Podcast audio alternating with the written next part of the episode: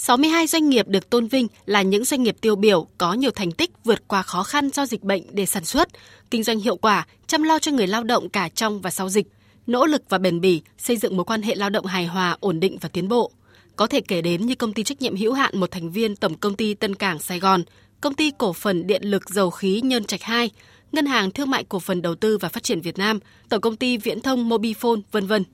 bà Trương Bích Đào, giám đốc nhân sự công ty trách nhiệm hữu hạn Nestle Việt Nam và ông Lại Hoàng Dũng, chủ tịch công đoàn công ty trách nhiệm hữu hạn Samsung Electronics Việt Nam tỉnh Bắc Ninh cho biết, hai năm qua, mặc dù chịu ảnh hưởng nặng nề bởi dịch Covid-19, nhưng các doanh nghiệp đều nỗ lực tăng chính sách phúc lợi để chăm lo người lao động tốt nhất, bởi đây là yếu tố cốt lõi để phát triển doanh nghiệp bền vững. Rất là vinh hạnh cho Nestle là một tập đoàn đa quốc gia, đồng thời là một cái tập đoàn về à, sản xuất hàng tiêu dùng nhanh gần như là duy nhất vào là à, gọi là top 10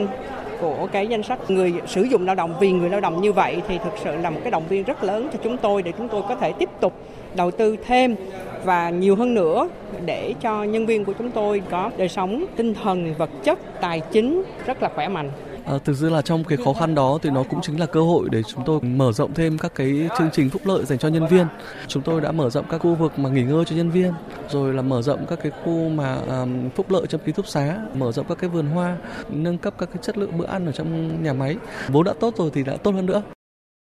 Không chỉ đóng góp cho sự phát triển tiến bộ về kinh tế xã hội và con người, bảng xếp hạng các doanh nghiệp tiêu biểu vì người lao động còn là chứng chỉ xác nhận doanh nghiệp là một trong những nơi cung cấp chỗ làm việc tốt nhất cho người lao động. Chủ tịch Tổng Liên đoàn Lao động Việt Nam Nguyễn Đình Khang nhấn mạnh, bảng xếp hạng là tiêu chí quan trọng để phát triển, là sự đồng hành chia sẻ của người lao động, đưa doanh nghiệp cán đích phát triển thành công. Tôi tin tưởng và hy vọng những doanh nghiệp được vinh danh ngày hôm nay cũng như các lần tôn vinh trước đây sẽ tiếp tục phát huy vai trò là những nhân tố tích cực đi đầu, tiếp tục tỏa sáng, giữ vững được những thành quả đã đạt được, tiếp tục có nhiều đổi mới, cố gắng trong việc chăm lo đời sống của người lao động, coi người lao động là tài sản vô giá, là nguồn vốn quý của doanh nghiệp, không ngừng xây dựng, vun đắp phát triển để từ đó nhân lên nhiều và nhiều hơn nữa các doanh nghiệp quan tâm chăm lo cải thiện điều kiện làm việc, nâng cao chất lượng cuộc sống của người lao động. Chương trình Doanh nghiệp tiêu biểu vì người lao động do Tổng Liên đoàn Lao động Việt Nam chủ trì, phối hợp với Bộ Lao động Thương binh và Xã hội và VCCI tổ chức. Sau 6 năm, chương trình đã xếp hạng 385 doanh nghiệp, tặng bằng khen của các cơ quan tổ chức chương trình tới 148 doanh nghiệp, 23 doanh nghiệp được nhận giải thưởng Doanh nghiệp vì người lao động.